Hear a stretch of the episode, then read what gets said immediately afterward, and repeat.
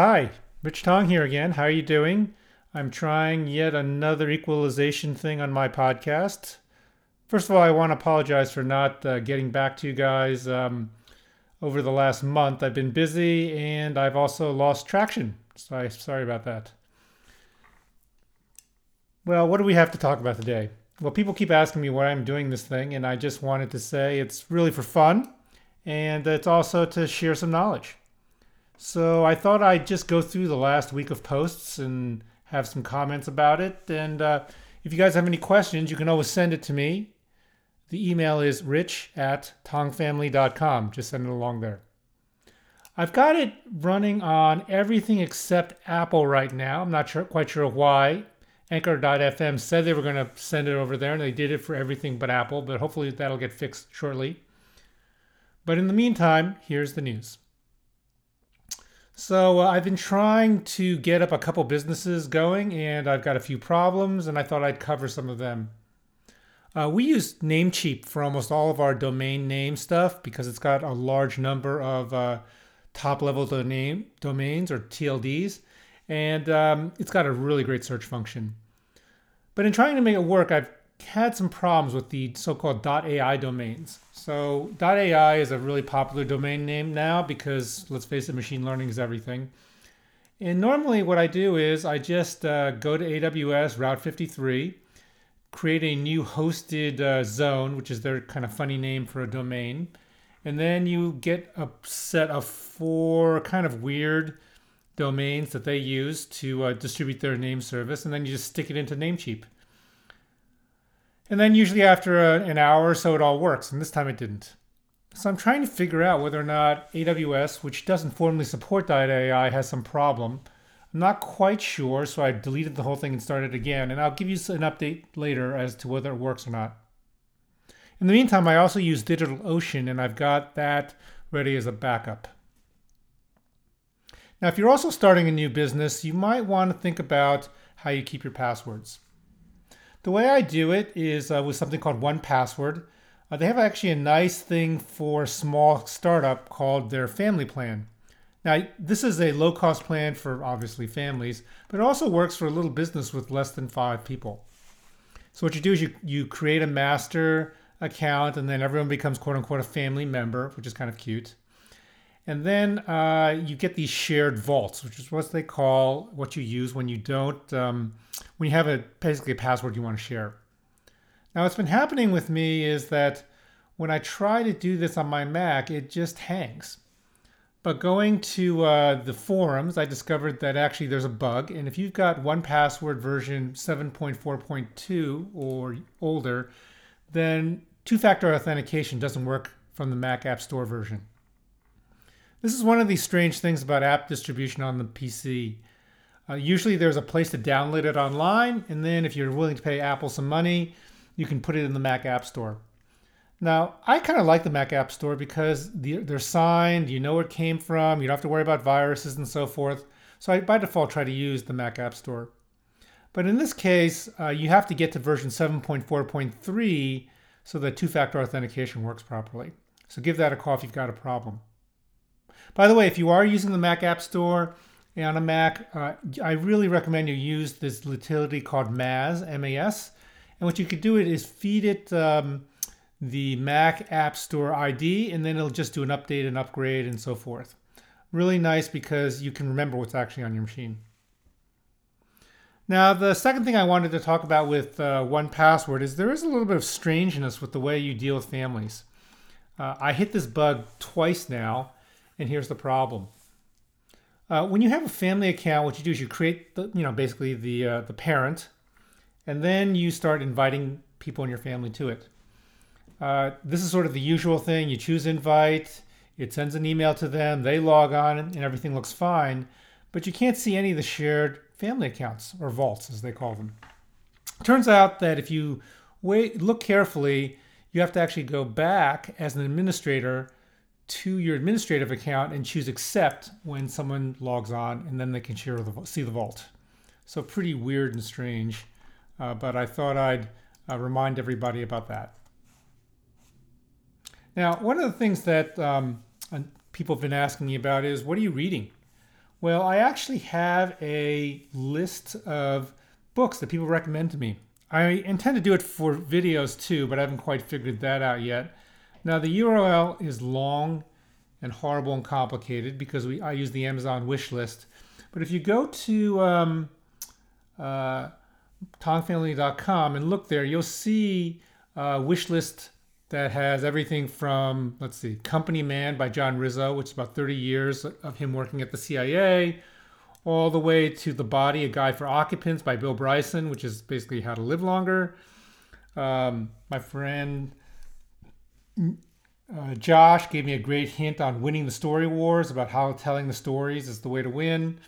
And uh, there's even something called Healing of America by T.R. Reid. Just a whole collection of books uh, that are wonderful and varied and just show hey, man, I got a lot of interesting people that I hang out with. Well, what else is there? Let's see. I hope you can't hear the the the, uh, the mouse going back and forth here. It's not supposed to do that, but let me know if you hear it. The second thing is uh, transferring domains around. Now, basically, when we buy a domain, it, we're pretty haphazard about it. I mean to be better about it. Um, as I said, I use Namecheap quite a bit for this, but you can also use other services. For instance, GoDaddy is a popular one. Uh, transferring domain names is actually sort of complicated. Uh, there's a protection thing. So if you're moving from GoDaddy to Namecheap, for instance, you've got to turn off the protection uh, which basically prevents a domain from being lost out from under you. And then there is a sort of a magic code you need that uh, Namecheap's going to demand. I actually find it pretty hard to figure out where these things are. Um, they always are sort of hidden in the UI, and actually using Google is the best way to do it. So if I want to transfer to Namecheap, I just type I Google Namecheap transfer, or you can look on our website in the February 16th um, version where I go through it in detail. Now, one small note is that uh, it takes about 60 days if you create a new domain to transfer it, and that's for uh, obvious security reasons. So if you're going to buy a domain, just make sure it's in the right place before you, unless you want to, don't want need to use it immediately. Uh, last thing I wanted to cover was um, multi-site WordPress. Now, when we're creating a new system or a new company, uh, we use multi-site WordPress because it's not that expensive. It's also something always available, but it's not super comp- easy actually to get it all running properly. So I just wanted to go through the some of the steps.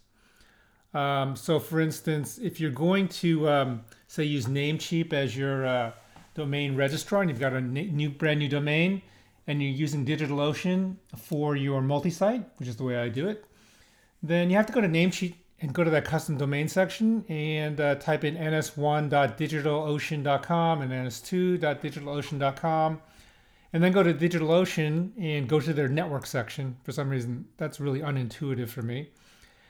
And then you've got to add uh, the new name in. Now, what's really unintuitive about this is the droplet's got the multi-site WordPress. You've got to SSH into it because there's some work that has to be done on the command line. There's this magic utility called certbot if you just type certbot in to your SSL connection, it's going to figure out which what the new domain is and give you some new SSL certificates. Uh, now, the big trick uh, there is that you've got to have all that stuff set up. In a separate post, I'll kind of cover how to get that done. But that's basically the quick uh, instructions. Uh, the second thing is uh, you want to get mail running on this brand new domain. And um, so you go to G Suite, which is what we use. And Google Suite is actually really awesome for startups because it lets you have all kinds of different domains pointing to the same accounts. There's one big trick though. When you first want to add a new domain, they ask you this sort of funny question Do you want an add on domain or domain alias? Uh, and they really don't explain what it means. Well, it's a pretty important thing that, get, that you get that right because if you don't, you got to start all over again. So, what's a domain alias? Well, a domain alias is when you've got a wonderful company name like foobar.com and you find an amazing, amazing three letter domain somewhere and you want to change it to say new.com. Um, if you add as a domain alias, that is exactly what happens. Basically, everyone in your little company has an address at the old.com and the new.com. But let's say that um, you don't want that direct placement In fact, you've got a system where you want some people to have an alias on one side and some people to have an alias on another. In that case, you definitely want to choose add-on domain. What this does is uh, you have to manually assign things. So say I want to be at rich at new.co.1 and someone else wants to be at uh, say phil at newco.2, you can do it that way. So it's very convenient if you've got multiple people or in multiple sites. Now, one of the confusing parts about this whole thing is that you've got to make sure that you verify your domains. That's actually not super, super easy. What needs to happen is uh, typically Google needs to have a domain record. It's basically a TXT record that you add as a GUID so that, do- that Google knows that you actually own the domain. So uh, you have to go to verify, and then you go back to DigitalOcean and then you add that record, and then you've got to wait a long time for that TXT record to propagate through the internet. Uh, I actually usually have to wait a couple hours. They say you have to have, to wait up to seven days. Uh, for me, it's been as fast as five minutes and as long as 12 hours. Uh, now, once that verification happens, things are great. You can go back to DigitalOcean, and they actually have a little button when you want to add an MX record, and it adds all the Google MX records, which is the way you do name transfer and does that properly. So that's a quick look at how you can make that all happen. Well, that's about all I have time for today. I really appreciate you spending a little time with me. I'm going to cover some other things. Um, we'll probably talk about building PCs, which has been super fun. Uh, just so, so, you know, we built a uh, $7,000 computer uh, last week, which was pretty interesting and uh, we'll spend a little more time on that. But those are some tips on creating your own business. Uh, let me know in the comments uh, what you think. I'll keep working at this. The sessions will get a little longer as I get more experience, but thanks a lot.